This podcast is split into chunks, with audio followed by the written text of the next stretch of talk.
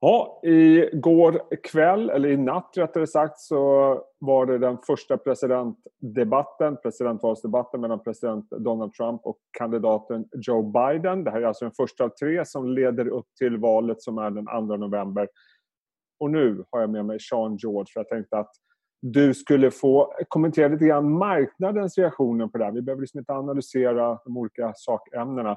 Eh, vilka sakämnen? Bra, jag, jag, du svarar på frågan själv. Men, vad säger du själv om, om marknadsreaktionerna? Det verkar vara ganska lugnt ändå, tycker jag, när jag tittar Ja, det är lite svagt. Det är 0,9 på amerikanska future ner. Eh, det var svagt ner i USA igår. Eh, det finns ju många sätt att se på eh, liksom hur oddsen ändras efter en sån debatt eller icke-debatt. Eh, mer än liksom skolbarnsbråk. Men eh, som vi ser på det i alla fall, in-house, är att eh, risken var att Biden skulle komma in och vara den här dementa eh, gamla gubben som inte riktigt visste vad han var. Eh, och det får man ju väl säga att det var långt ifrån det. Han, han stod där inne mitt i ringen. Eh, han backade inte många steg mot Trump. Så att, eh, han, han förvånade till uppsidan. Eh, Trump, liksom, han Trump för Trump. Liksom, det var, det var, om du någonsin sett en presskonferens där. Med det så, så Biden har ju en hyfsat stor ledning nu. Hade Biden liksom trillat platt på ansiktet så hade risken varit större att valet skulle förmodligen bli mycket jämnare och då hade vi sett att marknaden kanske skulle gå ner därför att då blir det liksom en större risk för kaos runt eh, folk, eller, poströsterna. Uh, men det är många debatter kvar, det är mycket grejer kvar. Vi tror alltjämt att Trump kommer uh, dra ut en seger bara för att det som electoral college ser ut. Och på lite av de här swing states, att han, han har en chans att göra som han gjorde 2016 att förlora the popular vote och vinna electoral vote. Så att, eh, det är det vi bevakar mer, eh, swing states. Eh, vad, vad, marknaden gör av det här är nersvagt därför att det var, ja, det var ingenting som kom ur det där. Liksom, jag fick ju bara högt blodtryck och inte kunna somna om som amerikan att det var våra två bästa val, men så var fallet.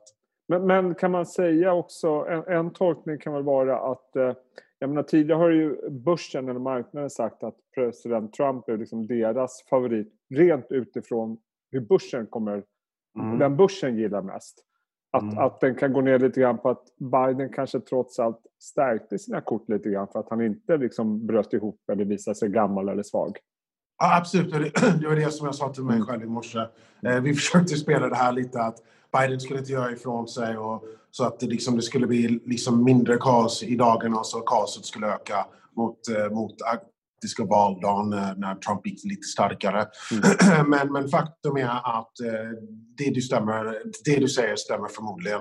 Att eh, Biden han kommer höja skatter, så är det bara. Och att höjd företagsskatt är inte bra för börsen. Det, det är fakta. Så att även i Sverige, Löfven. Men um, så att jag, jag tror att det kan ligga någonting i det Jesper. Men, men, om man tittar lite grann, alltså amerikanska medier i, nu på morgonen utifrån deras mätningar säger liksom att Joe Biden vann debatten. Men, men jag minns det som att 2016 så vann Hillary Clinton, så vitt jag kommer ihåg, alla tre debatter och ändå förlorar.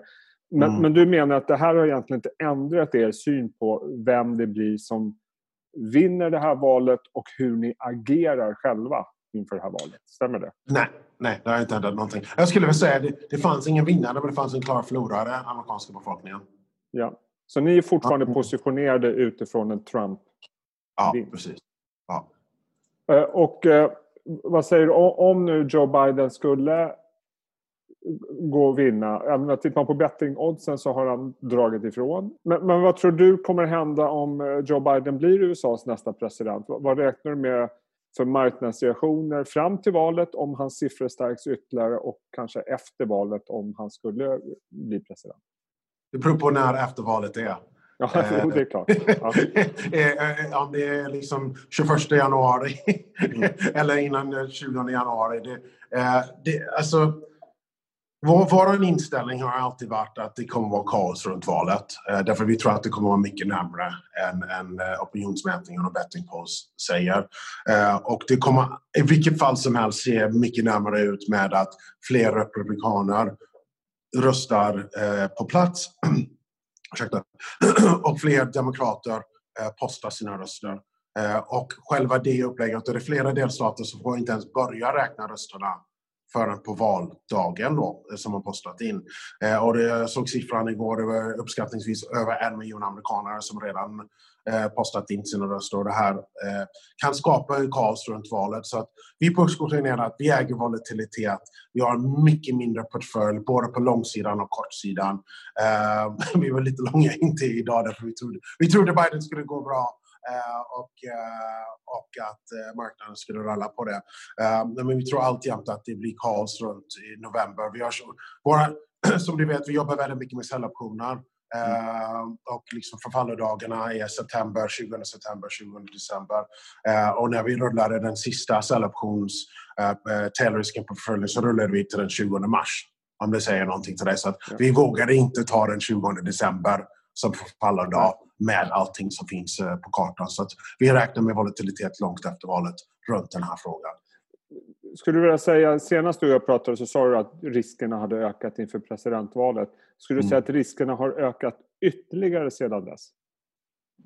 Eller är det status quo? Ah, det är ungefär detsamma skulle jag säga Jesper. Eh, det, det, det, alltså det är jätteenorma risker. Liksom, liksom eh, samhällsrisker, eh, ekonomiska risker, eh, geopolitiska risker. Eh, man bara tittar, jag tycker det är rätt intressant, man tittar på under, underrättelsetjänsten i Ryssland hjälper eh, Trump, underrättelsetjänsten i Iran och Kina hjälper Biden. Liksom alla har ju liksom sin man in the race här. Eh, så att det, det, det, står ju onekligen mycket på spel. men jag tror att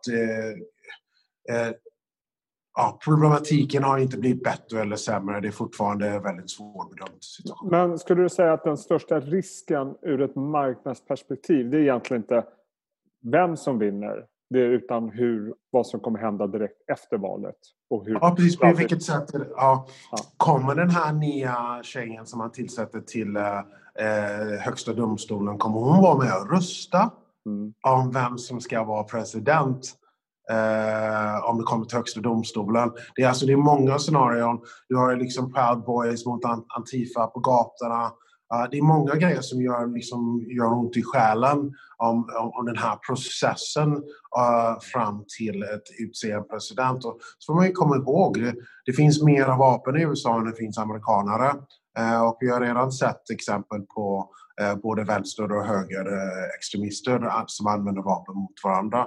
Eh, och jag tror inte den, den risken går ner särskilt mycket om det blir kaotiskt. Så om man tittar på ett år 2000, jag tror jag sa 2010 sist jag var hos dig, men år 2000, Bush Gore, det var ju aktiemarknaden liksom ner 12-13 procent.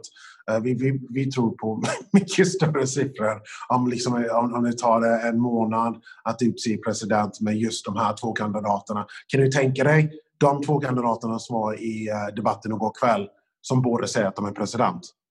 Ja. Kan du tänka dig tonläget i USA då? Och den polarisering då som, jag, ja. som du syftar som till? Som kommer, kommer finnas med långt in i vem som nu får ämbetet. Mm. Eh, så att eh, USA kommer att vara splittade över en längre tid. Eh, med den här situationen oavsett som, vem som går eh, segrande iväg. Så, så slutsatsen här då, det är att eh, om jag tolkar det rätt så räknar ni med att det kan bli fortsatt ganska volatila marknader inför presidentvalet men att ni mm. positionerade för en Trump-vinst. På baksidan. På bak någon gång det, ja, precis. precis, precis. Okay. Du, eh, Sean George, eh, kul att snacka med dig. Jag tänkte att du och jag skulle snacka igen på morgonen efter presidentvalet. Ja. För då kan vi verkligen... Då kommer jag ha collegetröja igen. För det, så här ser jag ut när jag inte har sovit. Och där kommer jag, jag, jag fick sova några timmar i min egen säng i natt. valnatten blir det på golvet här under tradingdesken. Ja. Eh, som är sedvanligt. Det blir kul att se hur du ser ut då. Du, det kommer inte vara vackert som vanligt. Sköt om dig. Ja, detsamma Jesper. Hej. Ja.